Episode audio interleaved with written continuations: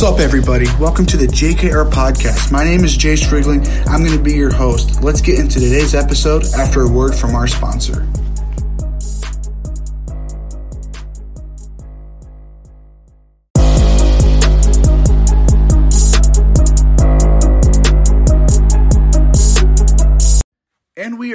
It is the JKR podcast. It is episode number 27, and I'm Jayce Riegling, the host. Today we've got Daniel Salib on the show. He is a fellow aspiring player agent. Instead of doing Major League Baseball like myself, he wants to do it for the National Football League. We're both big believers in producing quality content for our athletes.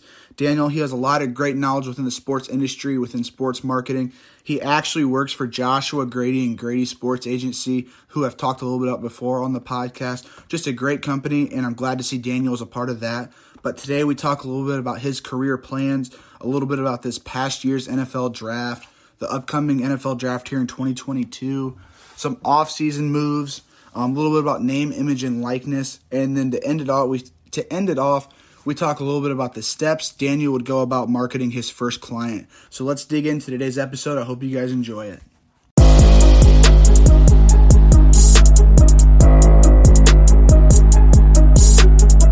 And welcome back to the JKR podcast. Today we have Texas A&M student and aspiring NFLPA player agent Daniel Salib on the show. Daniel, I'm really glad to have you. How are you doing?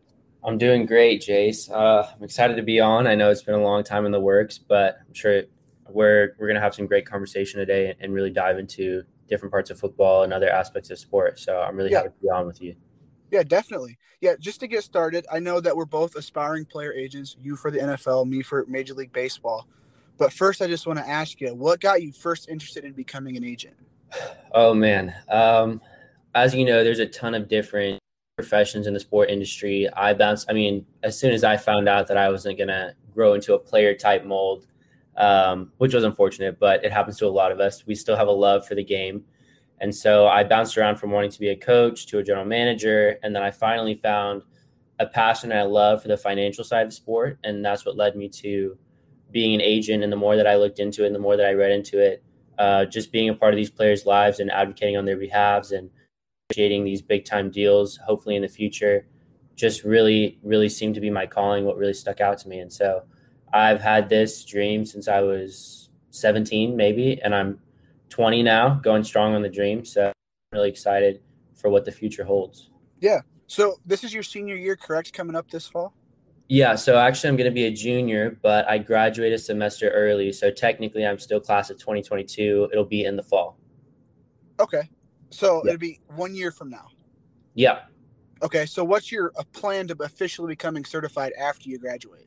So with the NFL PA, you need to either have a master's degree, seven years of negotiating experience, or a law degree. I obviously the master's degree I wouldn't say is the easiest, but it is the shortest length. I, however, chose to pursue law school. So I'm going to be pursuing law school after my undergraduate. So actually being NFLPA certified won't come until I am maybe 25, 26 years old. So we've got a ways off from now. Um, but I do plan to graduate fall of 22 in my undergrad, and then I'll attend law school from 2023 to 2025, 2026, however long that lasts, usually three years. And then I will take the NFLPA certification exam that usually comes around once a year in July. So about half a decade away which seems like a long time, but time flies, as you know. Yeah. Yeah. I mean, that actually, the master's degree was one of the biggest reasons I decided to like fall back from becoming an NFL, uh, trying to become an NFL agent. Baseball was always like my favorite sport. It was the sport that I always grew up loving, but NFL was actually the sport I wanted to represent guys in. But I just felt like going to school for seven more years after high school just wasn't for me. Yeah. Major League Baseball, you need a bachelor's degree.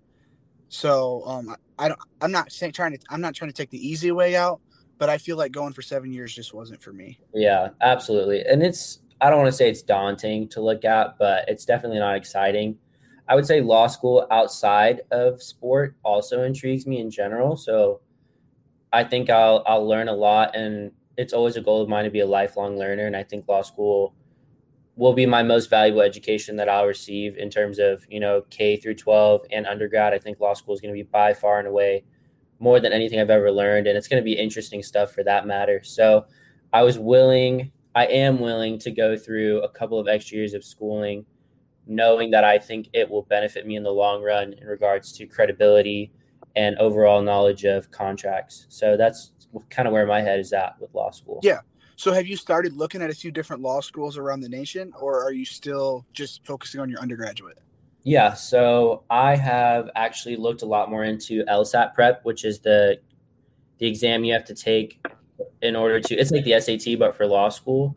I've looked into a couple of schools for law. Um, I am from Texas, and I would like to stay in Texas as much as possible. That was my goal for undergraduate, and I'm at Texas A&M now. Um, but I would not be opposed to going out of state if it is a bigger school. I like to have big goals for myself. So if any of the bigger schools give me um, good scholarship money, whether that be an Ivy League or just a prestigious school in general, that's definitely a goal that I am setting my sights on. Yeah. So, what are a few different jobs that you've had in the past that have kind of helped accelerate your career in the sports industry?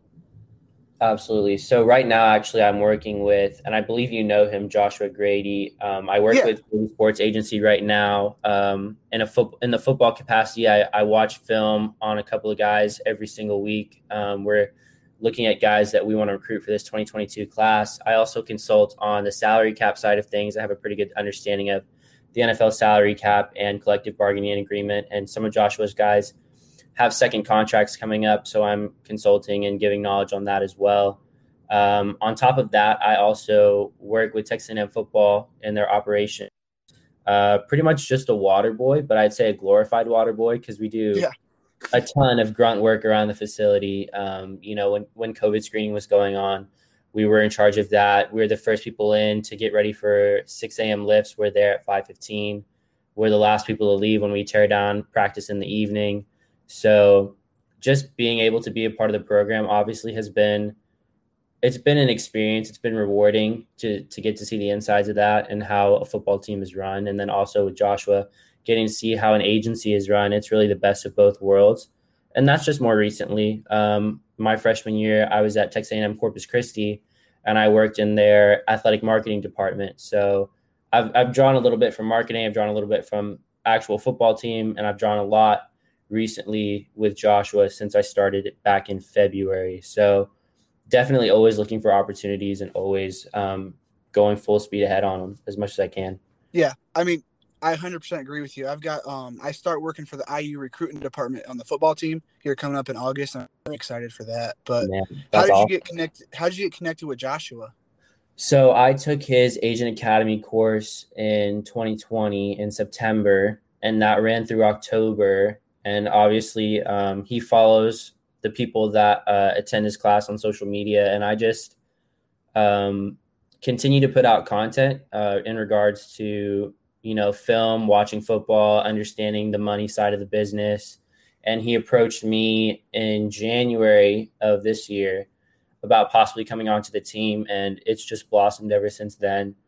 Uh, we've got weekly scouting calls recruiting meetings everything in between. And I we've got tons of guys that we are continuously watching in regard to the 2022 and even 2023 draft class. So I'm always grateful. Um, I always say I'm always grateful to Joshua for allowing me to come on to the GSA team. You know, obviously he is the founder, owner, CEO, you know, the whole nine yards. And to allow me to be a part of that team has just really been awesome. And I've enjoyed it a ton.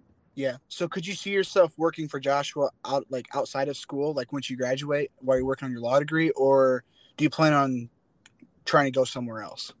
Yeah, absolutely. I think I would love to stick around with GSA. I think we're building something there that is um, very future future futuristic thinking. I think um, we've got players' best interests at hearts. We've got a good idea and really good grasp on marketing. I would love to stick with GSA. Obviously, I don't know what the future holds. I think we're building a top five agency there as we speak in, on the NFL side of things. And so, and I've never, I know this is a question for later, but I've never really aspired to start my own agency. I always wanted to come onto an agency and, and work my way up the ranks like that because the type of money and capital that it takes to start yeah. is just absurd. And after going through law school, I'm just not going to want to take that on financially. So definitely I could see myself sticking with GSA, and that's the plan for right now. And we'll see what the future holds. I hope that's the case. Yeah, I do agree with you with what you're saying about Joshua. Like, know, he's a futuristic agency. Um, last spring when COVID got started, I started seeing some of his content on Instagram, so I gave him a follow. And I actually did the Agent Academy as well, but I think we might have been different classes last fall. And just seeing everything that he does, just about caring for his players, producing just thumb stopping content, um, just everything that he does for his athletes, you can tell that he he actually cares and is genuine for his athletes. But that's just a huge thing, and that's kind of like how I want to model my baseball agency once I get started. Yeah. So, do you want to open your own agency, or do you want to get involved with someone else existing already? So that's something I'm deciding. I'm, I'm in between on right now. So I've got like a full business plan ready to go that I've done for presentations and like business plan competitions and stuff. I've got all branding ready for it my own slogans, logos, everything. But like you said, capital, it just takes so much to get started up that right now I'm thinking maybe I just try to get into a baseball agency and just work my ass off because I mean, that's really what it takes. Yeah. And just proving to them that I know what I can do and maybe they'll have me come on as an age certified agent. I'm not sure yet. I mean, I'm only a sophomore going into my sophomore year, so I still got a little bit to decide, but yeah. I'm still in between right now.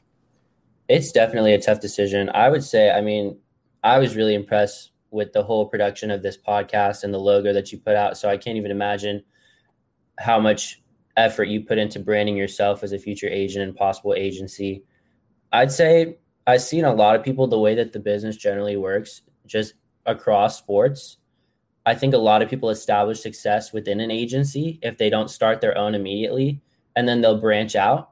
Yeah, even like Joshua did that as well yeah, so Joshua didn't start GSA right off the bat. He took about a year, worked in a different agency, and I've seen different guys doing that recently, especially when bigger agents um, finish up their contracts with their agencies. It generally comes down to okay, do I want to start my own agency, or do I want to negotiate for more leverage, more power, a higher salary in my my existing agency? And I've seen a lot of guys um, go go both ways. So it really is I mean, it's it's an interesting question. I mean, but best of luck to you. You've got time. I say it all the time. I know we're just like we're barely 20. Are you are you 20? I'm 19, so 19 exactly. You're still a teenager, so it's just like there's so much time to figure all this out. But to have a brand and everything put together, you're just way ahead of the game, honestly. Yeah, and uh, I'm trying to connect with a lot of ball players now who are like high schoolers who will become eligible to get drafted once I'm graduated and certified. So yeah I'm just trying to be as prepared as possible once I do get that certification. Absolutely. That's just like that should be the final check on the list. You should already have player relationships developed. You should already have a branding strategy. You should already have a capital strategy. Like that certification is just like, okay, for you, ML, the MLB will now allow me to represent players. Yeah. Everything else is already in place. Let's go full swing. Yeah. Like this, the new, well, I guess we're going to talk about it later, but name, image, and likeness. But I mean, I think that's really going to help me out because this gives me a way to reach out to players just to get connected with them and actually have a reason to reach out. Absolutely. I will say for NIL, speaking of high school players in general, that does vary state to state whether oh, or not. Yeah, yeah. sorry, I was talking about college athletes. My bad. Okay, there we go. Yeah, yeah, absolutely. Yeah. So, but, um, okay, so I want to move on to the NFL draft in this past NFL offseason. So, I'm not the biggest NFL guy. Like I said, Major League Baseball is my number one. Mm. But I do want to ask you some NFL questions because I mean I see you all over Twitter. I mean everything sounds legit. Everything matches up to what, what I've looked up from what I see on your Twitter account. Yeah. So just looking into the 2021 draft, who do you see as the winners and losers like at this moment? Yeah. So obviously draft classes are hard to um, decipher without anybody playing a single snap. But a couple of guys, a couple of teams that I thought did very well this previous draft was the Chicago, uh, the Bears, Cleveland Browns, Kansas City Chiefs, Los Angeles Chargers, and the Minnesota Vikings. And I'll run through quickly why I think they had such good drafts. I think the Bears coming up nine pick, I think it's I think it was nine slots in the draft to get Fields at number eleven overall is the seal of the draft. Um, and and then they go out and move up again to get Teven Jenkins in the second round, who is uh, Justin Fields' future blind side protector is that is a cornerstone draft for the Chicago Bears franchise. I think Matt Nagy and um, the general manager up there, I think Ryan Pace, my my name is it's not quite ringing a bell. It could be Ryan Pace. they just saved their jobs, I believe, just with those two picks. They also got a good running back in Khalil Herbert from Virginia Tech in the later rounds, and Dazz Newsome, who's also a good receiver from North Carolina in the later rounds. So they used capital to move up, but they also got some value in the later rounds. I think the Bears won the draft in that aspect. Of course, we'll have to see it play out over a couple of years. Um, another team that I thought were, was a big winner was the Cleveland Browns. Uh, getting Gregory Newsome in the back of the first round. He's an excellent sticky man coverage corner. Getting Jeremiah Owusu-Koramoah to fall in the second round to them when everyone thought he was a top 15 player is absolutely ridiculous for whatever reason. But kudos to them. They've got the fastest guy in the draft, no doubt. Actually, um, an Olympic caliber sprinter in Anthony Schwartz. He ran a 10.07 100 meters in high school in the third round. And then they got a good offensive tackle in James Hudson out of Cincinnati in the fourth round. They just crushed the draft. I'm a huge fan of Andrew Berry and what Kevin Stefanski and him are doing in Cleveland. Um, but I think the Browns and the Bears, more than everyone else, stuck out to me as having great draft classes. Yeah.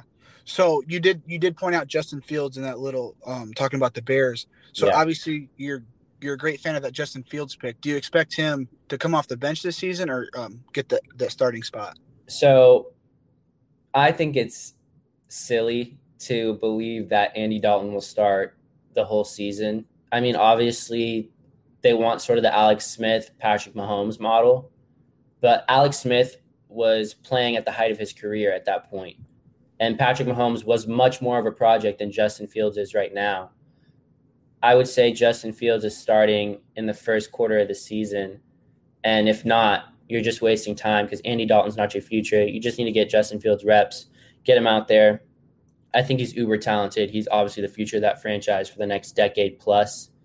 Um, there shouldn't be a rush to get him out there, but I think he's absolutely ready, and there's no point to keep him on the bench for too long.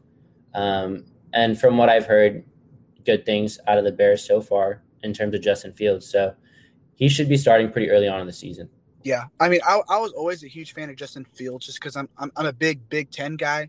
I'm from the mm. Midwest, so all the Big Tens around me.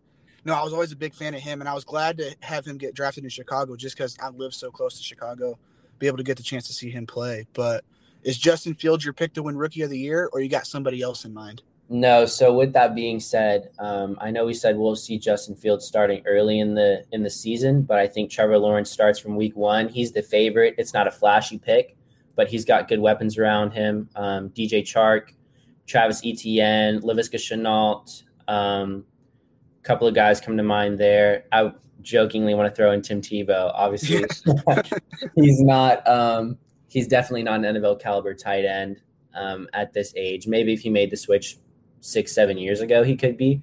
But that's another topic. Um, I think Trevor Lawrence is the safe pick, and I think he'll rack up four thousand yards and he'll do more on the ground than people expect him to. That's another thing. People don't give Trevor enough credit for his ability to run the football. But speaking of the Big Ten, he ran through Ohio State on multiple different occasions. So I think he's the safe pick, and he's my pick for offensive rookie of the year for sure. Okay, what about defense? Defense, uh, not going to deviate from the the betting odds too much. I think Micah Parsons is the favorite. Drafted the Cowboys number ten overall, um, and I believe he does end up winning Defensive Rookie of the Year just because um, it is a stat driven, not so much impact, but stat driven award, and he's going to go in there right away. Um, whether he replaces Leighton Vander Esch or Jaylon Smith, I'm not quite sure, but he's going to replace one of them. And he's going to rack up 100 plus tackles, five plus sacks.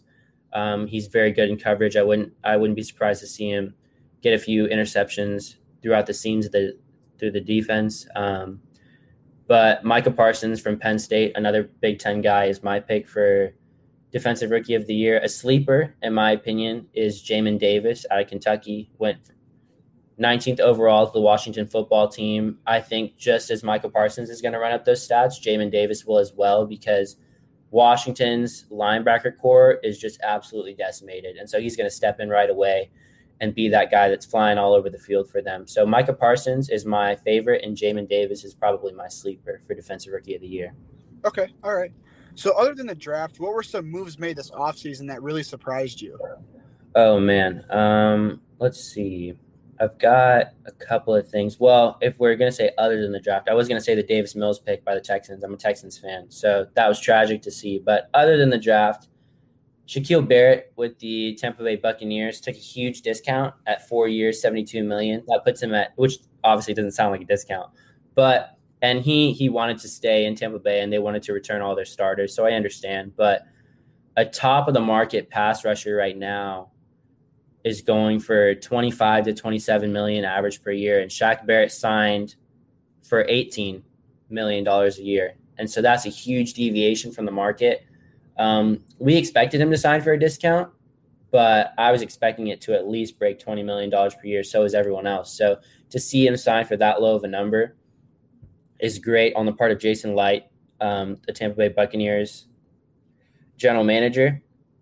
Uh, the Chiefs addressed their offensive line this offseason. I think Joe Joe Thuney was their biggest addition, as long as or, as well as Orlando Brown Jr. Um, they're going to be committing roughly 18 to 19 million dollars a year on that left side of the offensive line. When Orlando Brown does eventually sign his extension, Joe Thuney signed for five years, 80 million, putting him at 16 million a year. And I expect Orlando Brown to come in around 20 million a year. So they've invested a ton in protecting Patrick Mahomes, who's the face of the NFL for the next decade plus. So I liked seeing that. And another another sort of under the radar move that I like, the Browns signed John Johnson um, at safety. They took him from the Rams for a very team friendly deal. Um, and he's one of the better safeties in the entire league and that was their glaring need coming into this offseason was safety slash secondary. Um, and they addressed that in the draft and they addressed it in free agency. And I think the Browns, if Baker Mayfield continues to trend in a positive manner and not so much a hindrance to the offense, but a, a positive, then they are Super Bowl contenders, in my opinion. And that was an under the radar move that I really liked this offseason. Okay. What about the Carson Wentz trade? I'm a big Colts guy, so let's hear your thoughts on the Carson Wentz trade. I think the Eagles got a good amount of compensation for Carson Wentz. I believe um, that conditional pick will turn into a first rounder for them. I think it's a, a, first and a third, possibly a first and a second. I don't quite remember the terms. But in terms of Carson Wentz going to the Colts, I think there's a lot of potential there. He had some of his best seasons with Frank Reich in Indy, um, in Philadelphia before Frank went on to be the head coach at in Indy. Um, he just needs to get out of his own head, honestly. He needs to rebuild his confidence. Um, I think Michael Pittman Jr. is in for a huge season with Carson Wentz. I think they're going to have great chemistry. Um, Parris Campbell coming back healthy. Um, trying to think, Mo Alie-Cox is a very good tight end. That ground, that rushing attack with Jonathan Taylor, Jordan Wilkins, Nyheim Hines. I mean, Carson Wentz and that defense is incredible. That Matt Eberflus is their defensive coordinator. They are incredibly well coached. It starts with DeForest Buckner up front, and it goes all the way to the back with Kenny Moore and Julian Blackmon and those guys in the secondary. The Colts are probably one of the most complete teams in the NFL, and they are absolutely contenders if Carson Wentz can return to his 2019 form, which I absolutely believe he can. He just needs to be eased into it, and he doesn't have to go out and win games for the Colts. They've got a great team, so I think yeah. he can ease into that and have a, a big bounce back season. Yeah, I'm super excited for the Colts. But um, so moving on from that, what are some of your wait, sorry, give me a second. Okay, so moving on to the 2022 NFL draft, who are some of the top players you see at each position? Oh man, there's a ton of consensus guys right now. I can roll through some of the positions. Quarterback, um, Spencer Rattler, Sam Howell, Carson Strong, Kedon Slovis all come to mind offensive line, you'll see the likes of Evan Neal, Sean Rhyan, um, Kenyon Green, all come, and Cain Madden, Tyler Linderbaum out of Iowa. They'll they're all pretty solidified in the front of their position groups on the offensive line. Tight end, um, you'll see Charlie Kolar, Jalen Wydermyer, Jahleel Billingsley out of Alabama.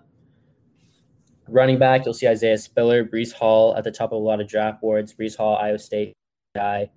On the defensive side of the ball, I think is a more talented class than we've seen in recent years. I think Kayvon Thibodeaux out of Oregon um, is that generation, not generational. Sorry, that's a, that's a big. He's that type of prospect that we haven't seen in a couple of years. I would say since probably Nick Bosa. So two years. I don't think last year's draft class had that. I could be. Um, no, it really didn't. And so Kayvon Thibodeaux, DeMarvin Leal, George Karlaftis, who we're going to get into a little bit later, all great defensive ends at the second level. Cameron Harris um, as an off-ball linebacker, Terrel Bernard, Devin Lloyd. Um, in the secondary, I think Kyle Hamilton from Notre Dame is in a class of his own. He's a top five player, regardless of positional value in this draft class. His film is ridiculous. Um, so he's he's another very elite prospect in the secondary. And then you've got more of those at corner. Derek Stingley has been heralded as the guy since he was a freshman at LSU. Uh, Sauce Gardner from Cincinnati, Kaiir Elam from Florida, I believe. If you need a corner in this draft class, this is the one for you. It is extremely loaded, it's extremely talented. Um, and I'll say for the 2022 draft class, it it is a draft that you want to have sec- a ton of second through fourth round picks. It is very deep, very loaded. If you need a quarterback in this class, this is your class to get one. I think there's a ton of good potential elite and good starters in this class in the NFL. And every time college football comes around, one or two guys always vault up draft boards that we didn't even expect. So there's a lot of potential in this draft class to build NFL teams in the future. Yeah. So as you talk about quarterbacks, what do you think about my dude Michael Penix Jr. for IU? I am a big fan of Michael Penix Jr. Um, I just we need to see more out of him. He's only played 15 games. I think if you've ever watched him, you're hoping for a full healthy season. Um, I know his accuracy was not as good in 2020 as it was in recent years, but the way the ball zipped out of his hands, his playmaking ability, he could be one of those guys that I just mentioned previously that shoots up draft boards. You know, if he goes out and outduels another Ohio State team again this year and he stays healthy. Um, and I love Indiana football, by the way. Um, I love what the coach is doing there. Oh yeah, Tom, Tom, Allen. I love Tom Allen. Yeah, Tom Allen. The way the way he gets all battled and bruised up after those post game celebrations and the the Leo mindset that they have there. Um, so, but Penix specifically, I think he's a guy that can be a huge riser. I think he's a day two, possible day three project guy right now. But his his stock, his draft stock could really vault up. And it wouldn't hurt him to stay at Indiana for another year after this one. You know, there's, yeah. there's always a rush to get to the NFL, but now with name, image, and likeness, you can make money off of that and stick around and really enhance your game, get your degree, the whole nine yards. So I'm excited to see a full healthy season from Penix, and I'm, I think a lot of people are rooting for him. Yeah. So what about his number one target, Ty Fryfogle? What do you think about him? I think he's a day two guy right now. I think he is. I've actually so I haven't been able to deep dive into his film, but I did um, watch a little bit of his game. Deep dive is generally like two to three games um, of just watching that all 22 tape um, of just that player every single snap. But for Fryfogle, um, he's got great um, intangibles, great size. He's an excellent deep threat. I believe he averaged close to 20 yards a catch last season. He tracks the ball very well in the air. He's got great body control. For a bigger receiver, he's got really good footwork at the line of scrimmage, getting off the line of scrimmage. Um, and he is one of the premier receiving options in not only the Big Ten, but all of college football. Yeah. I think, think, Oh, go ahead. I think um, he's only in the day two conversation right now because he's not an elite athlete prospect in regards to the wide receiver position, which is what we see um, going in the first rounds now, just because the wide receiver position is so stacked. But he is definitely a guy that could be a mainstay in the NFL for a long time, in my opinion. Yeah. So, do you think not having Whop Philyor on the team this year could possibly hurt him? Because last year, having two great targets for Michael Penix to throw to definitely helped the team. Absolutely. And on that note, I will say you guys got a great transfer um, from A&M to Indiana, Cameron Buckley. I don't know if you are aware that he transferred, but I'm a huge Cameron Buckley fan. Um, I would look into him. I'd look into his game if you haven't already. He is someone for Indiana fans to be excited about. He is rehabbing um, an injury, a season ending injury that he suffered before the 2020 season even began. Uh, just being around the A&M football program, he is a great guy. He is also a great football player. and I think he can be that number two across from from Fryfogle this season for Penix. He's an exceptional route runner. I think he's going to fit into that Indiana offense really well. Yeah. All right. Yeah, I mean, I am really excited for IU football this year. I believe we still have a shot at possibly taking down Ohio State. I know that's a that's a big task to do, but I feel like this might be a year that we could do it. Yeah, I mean, there's no, I would, I don't want to say there's no established quarterback, obviously, because Ohio State churns him out. I think C.J. Stroud is projected to start this year, and he, I hear that he's a stud. But I mean, there's no Justin Fields this year, so this is the year to to get it done for IU football. And I think yeah. that you are Ohio State's number one contenders right now. All right, well, I'll take your word for that. Yeah. But uh, you brought up George Karlaftis earlier, so let's talk a little about George Karlaftis and David Bell for Purdue. Yeah, so Karlaftis, um, consensus top half of the first round guy. He's been heralded. Um, he's a guy. He's a, a bigger recruit that stayed home, um, close close to home in Purdue. Um, I've seen a lot of top half of the first round projections on him. I watched a little bit of his game. Obviously, he dealt with a lot of issues in 2020 um, with injuries, and I believe he contracted COVID himself, which set him back a while. But his freshman tape in 2019 is phenomenal. He's extremely strong. He's a guy that is relentless on the play. He will not give up until the whistle blows. Um, he's one of the best pure defensive ends in this class. You know, I put him right up there with Leal and, and right underneath Thibodeaux from Oregon. He's going to be a guy that gets his name called early on draft night. And if he's there, he's going to give Roger Goodell a massive bear hug because that is one very large young man in George Karlaftis. So what about David Bell? I know David Bell. He was he was also a big time dude going to Purdue when he uh, in 2019, I believe. So where do you see him going this NFL this 2022 draft? Yeah. So David Bell reminds me a lot of Fryfogle. They've got very similar body compositions, both 6'2", both over 200 pounds. Um, both are more of possession type receivers. They're not going to blow you away with their speed, but I think David Bell is an exceptional player. He finds ways to get open. He contorts his body just in tremendous fashion to reach just pretty much any ball that's in his vicinity. His catch radius is pretty incredible. Um, I think he does fall into that day two range as well, probably third round right now, just because um, that speed doesn't exactly show on tape. And he doesn't show as much separation at the top of his routes as Fryfogle does from what I've seen preliminary um, in my preliminary watchings. But he's a very good player um, and he's got plus plus production in the Big Ten. He's had a thousand yard receiving season. I think he followed that up with another 900 yard receiving season this past year. Um, and Rondale Moore gone now. Um, he is he has been the guy, but he is the guy now. So, um, and Rondale Moore went in the second round. So Purdue's been churning out some good NFL talent now here for a few years. I think David Bell's a good player, and I think he falls into that day two range for sure. All right, all right, yeah. So moving on to name, image, and likeness. But that came out July 1st. So, what are some of your initial thoughts on the regulations? Oh, man. Uh, it is all over the place. First and foremost, I would like to say I am incredibly happy to see that um, every state has some sort of interim name, image, and likeness legislation or guidelines in place. I think this is long overdue for these players. They should absolutely have been able. It's ridiculous to even think that being a part of the NCAA stripped you of your rights to profit off of who you are as a human being. Uh, from from Division One to Division Three, whether you're a man or a woman in any sport, the fact that you can profit off of yourself is absurd.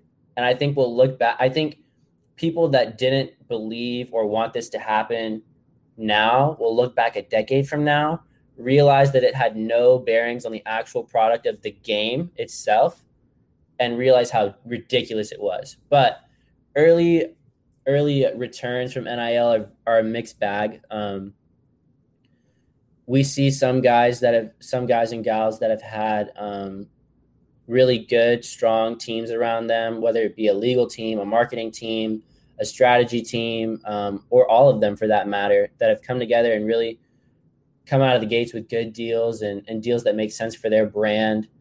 But for every one or two good ideas or plans or merchandise drops or partnerships that I've seen NCAA athletes have, I've seen 10, 10 bad pieces of advice. Yes. Bad deals for players. Um, and I think it just, it's, it, and it's not the player's fault. Let me say that. Um, it is the NCAA's fault entirely because the way that this process was rushed and the way that they delayed sending out any information and really just trying to hold off to the last moment really hurt these players. And so when July 1st rolled around and everyone all of a sudden has NIL rights, um, w- literally within a few days. So the, the way it was, I'm sure you know, um, only a few states took it upon themselves to draft legislation I, and get it passed. I, think it was 11, right? Yeah, something along those lines. I know Florida was the pioneer. Darren Heitner um, was really a pioneer for all of NIL um, legislation. He got started in 2019 in Florida, but something like 11 states, and then the other 39, you know, you're sort of just scrambling. Um, and now it's not even a state thing. States are still coming out with legislation, but now it's up to the schools. So there's a lot of inconsistency amongst the the state laws and obviously Congress. You know, there was talk of them possibly coming out with a federal law, but I think the NCAA has I I mean I just want to be really blunt. I think they've messed it up for these kids right off right out of the gate. I think the kids that are patient and the kids that have a good team around them um, are going to end up being a, a, lot better off. And and this is I mean this is year one, not even year one. This is first two weeks, so there's going to be a ton of growing pains. But I'm happy to see that it is now legal and these players can maintain their eligibility while also profiting off of their name, image, and likeness. But mixed bag to say the least. Yeah. So you said there's you see you did see quite a few players that did have good quality marketing plans. So what were some of those marketing who were some of those players that did take advantage of their NIL platform that you've yeah. seen so far? So um, going down in the state of Florida, I think the two quarterbacks at those marquee schools there, D'Eriq King at Miami and McKenzie Milton at um, Florida State, they had known for a while and had actually been involved in getting NIL legislation passed in Florida. They've both gone on to do. Um, I think D'Eriq King has a twenty thousand dollar marketing deal. I know they both have NFTs coming out. Um, I know Miami football has a deal in place for every one of their players. I think it's like a five hundred forty thousand dollar total. Each player could receive six thousand dollars if they so choose to sponsor um, some gym brand in in in the Florida area, in the Miami area. Um, on the female side of things, the Cavinder sisters, um, I believe they both play basketball at Fresno State. I believe they're represented by Darren, who I've mentioned previously. They've gotten off to a great start. I know they were in New York on July 1st, and they were on some billboards in Times Square. So they definitely were ready to go. Um, looking at my notes, I okay. Oh, the biggest one of all, um, Kayvon Thibodeaux out of Oregon, a six-figure memorabilia deal, and he created his own NFT with one of Nike's top executives, partnered with Phil Knight, obviously the founder of Nike, and that's going to be huge for Oregon going forward. Um, if if it gives any school an advantage, NIL, it's Oregon because they're all over this brand strategy building. They're all over this marketing. The headquarters of Nike. Um, you know, people used to make fun of Oregon for all their different uniforms, and you know, they're not winning national championships, but they go out with all this flash and fire and whatnot. And and now they are in a prime position to reel in marquee talent because they are on the forefront of all things NIL, in my opinion, as well as some of the Florida schools. Um, so those are a couple of guys and girls that I've seen really, really have a good understanding of what's going on early on for sure. Yeah, yeah, for sure. Um, one person I actually um, see take full advantage of the NIL was Miller Kopp. I'm not sure if you heard of him before. The name rings a bell. Basketball player for IU. He transferred from Northwestern this offseason. Yes. But he's done he's done a great job so far. I'm not sure if he has a partnership with any companies yet, but like this, as soon as the NIL regulations came out on July 1st, he made like this huge tweet just saying he has four goals for the NIL. They were be authentic, to tell his own story, to engage with fans, and to align his brand with different businesses and um, to partner with. That's and awesome. then he ended up he ended up coming with a coming up with a vlog about just behind the scenes of him training with him with the IU basketball players. He's one guy that I've seen just in my area, just take full advantage of it. And I'm really excited to see what he does in the future. But that I just wanted to bring it up for you. Yeah, I definitely want to. I'm definitely going to follow him on all social media now. I'm a huge fan of any athlete that understands that ball is important, but also that you can build your own brand and it doesn't have to be one or the other. So I love seeing guys really understand what it looks like to build their brand. And I love those four things that he came out with. I think that's really awesome. So he's got a fan in me, um, and I'm going to keep an eye out for him. Yeah, for sure. I mean, with him just moving to IU, I wasn't really a fan, but when he did that, I definitely gave him the follow, and I'm following his career from now on. But yeah, let's absolutely. move on to Barstool Sports. So, what they did with the NIL, what are your thoughts on that? Uh, Barstool, to be very honest with you, I've never been a huge fan. Um, but what they did with NIL specifically really grinded my gears. And I don't say that a lot. It's an old time saying. It's probably outdates me by a couple decades, but they just seem to have no idea what they were getting into. Um, and it's dangerous when the athlete doesn't have a full idea of what's going on and a brand that has absolutely no idea what's going on then wants to partner with those athletes and they received hundreds of thousands of applications to become a barstool athlete and one of the main focal points of nil guidelines is that you cannot associate with um, or endorse or sponsor any betting platform and barstool has a betting affiliated part of their business and so now a something came out where barstool was like looking to separate the Barstool athlete entity from the Barstool betting ed- entity, and that'll play out over the next few weeks or month months. Who knows? But I think it was just poorly planned by them. I don't think they put any thought into it, and I think it is. Um, I think it's on par for Barstool. Honestly, I mean, you won't find a.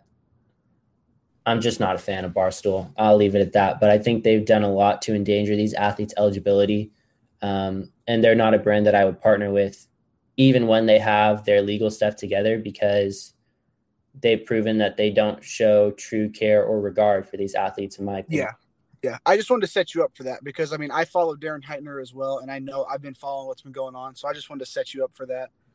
Uh talk talk about your thoughts on that. But um so what are you a fan of some other companies that have came out saying that they're willing to partner with pretty much any athlete? Yeah, absolutely. Well, not any athlete. I know we've seen the the yoke gaming. Um, the terms of agreement have been a little hazy and, and what these players agreed to.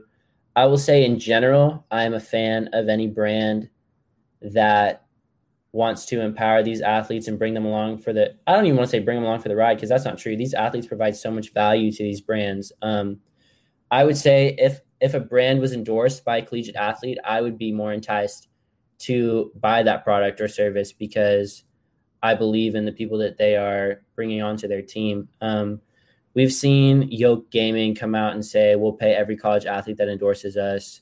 We've seen a lot of guys on Cameo, things like that, and I think that's different from yeah, I, I intentional and meaningful partnerships.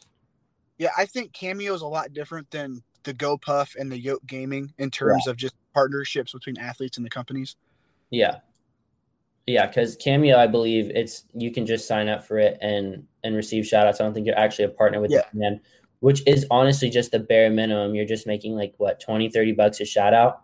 Yeah, I mean it's it basically just, just like another outlet for you to build your brand, basically. Yeah, it just goes to show that these guys and girls really have no idea how powerful their brands are, especially some of these people that have hundreds of thousands of followings and followers on social media, your post is worth much more than 20, 30 bucks. So I think it's important that people that understand and are on the forefront of this really reach out and help these young kids as much as possible because the last thing we want is NIL to go south.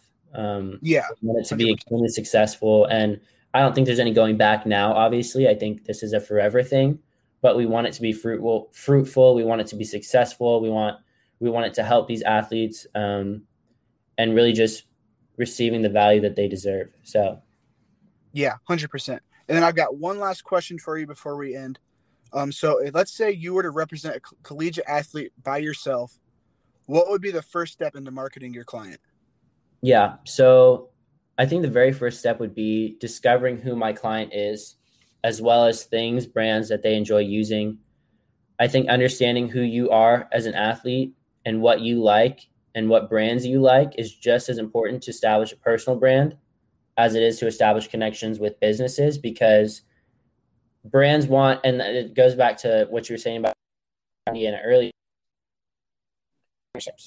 If you really enjoy using a product, then we want to find a way to connect product. So the first thing I would do in marketing a guy that wanted an NIL wanted to come on board with me and an NIL team that I had, I would understand who that man or woman is. Um, I would understand what they enjoy. I would important to them, their values, um, areas of integrity for them where they don't want to compromise, and general brands that they like. And then I would go from there. I would not reach out to any brands until I understood who my athlete was um, and how we could best represent them. I think that is the most important thing. And I think that's what a lot of athletes um, haven't understood. It's not it's not like the race is going to stop like tomorrow. It's this is a forever thing. And while you may not be in college, you may only be in college for a year or two more years, you still have time to build your brand. You still have time to create meaningful partnerships. You don't have to drop merchandise on the first day. You don't have to partner with the first company that comes and talks to you. It's important to create a strategy. It's important to understand what you want out of these partnerships. And it's important to understand your value. And I think it all starts with understanding your personal brand. So my step one would be understanding the athlete's personal brand and going from there. Yeah, I 100% agree. But with that being said, I do really appreciate you coming on this show. I think that's all we're going to do today. I really enjoyed our conversation, and I really look forward to seeing what you can do in your career as um, an NFLPA agent. Uh, absolutely. Thank you so much for having me, Jayce. I'm a huge fan of your podcast. I'm a huge fan of you. The more I've gotten to know you over this conversation, you seem to have – um, a plan going forward. And I hope to see, while I'm in football, I hope to see you doing big things in baseball. Speaking of baseball, the home run derby is about to come on. So I'm excited to watch that for yeah. sure. Who's your pick for tonight? Oh, man. I haven't looked too much into the field. I'm just looking for something entertaining, which I'm sure it absolutely will be. Yeah. I mean, um, your boy Joey Gallo, he's from Texas. Ooh, ooh, not a Rangers fan, not a Rangers no. fan. And I'm an Astros fan.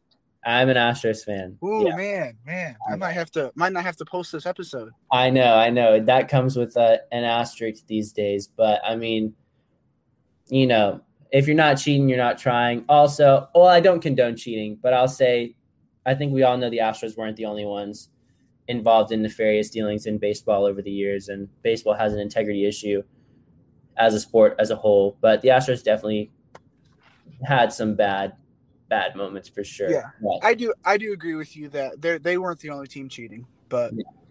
it's unfortunate. I, you know, it, it's unfortunate, but you know we're four years removed from that now, and they're still one of the best teams in baseball. So. Yeah, I mean you're doing way better than my Cubs. I mean the Cubs won a World Series, and then we, yeah. we were competitive for like two more years, and we went down the hole. So. Yeah, we'll see what happens with Kris Bryant, though. I think that'll be a turning point for the Cubs, one way or the other. Yeah, I think they're going to be selling here in these next few weeks, but I think Bryant's going to be one of the guys out of our, our core players to stay. Yeah, so that's well, just my prediction, but I hope so. I mean, he's a he's a he's a generational type guy. I'm pretty sure he's having a bounce back season. I haven't been too involved in baseball this year. I've got a lot going on, so don't have too much time for live sports. So I sit down when I can and watch them. But Kris Bryant is not going to lose, similar to Carlos Correa, but it looks like we're going to lose him. So yeah, it's t- this is going to be a big free agent class. I mean, like you said, you follow the NFL. I follow Major League Baseball like that. It's a big it's a big offseason coming up. It absolutely is. It's going to be a ton of fun to watch for sure. Hopefully, yeah. MLB can find a good way to market it and and bring more engagement into the fan base. Yeah, I mean they're falling behind the NBA and NFL, so that's what I, that's what I'm trying to do. Yeah, absolutely. That's a great goal to have. I and it is something that absolutely should be addressed in baseball. So go out there and get it done. Yeah, all right. I look all right. I mean, I look forward to doing that. Hopefully, both do some big things. And I just appreciate you coming on the show. Yeah. Thank you so much, Jayce. I appreciate yep. your time.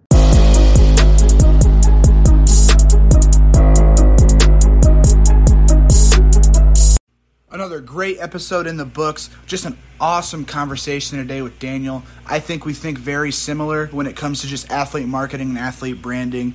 I always love talking about the sports agency business, so I really just appreciate him coming on the show.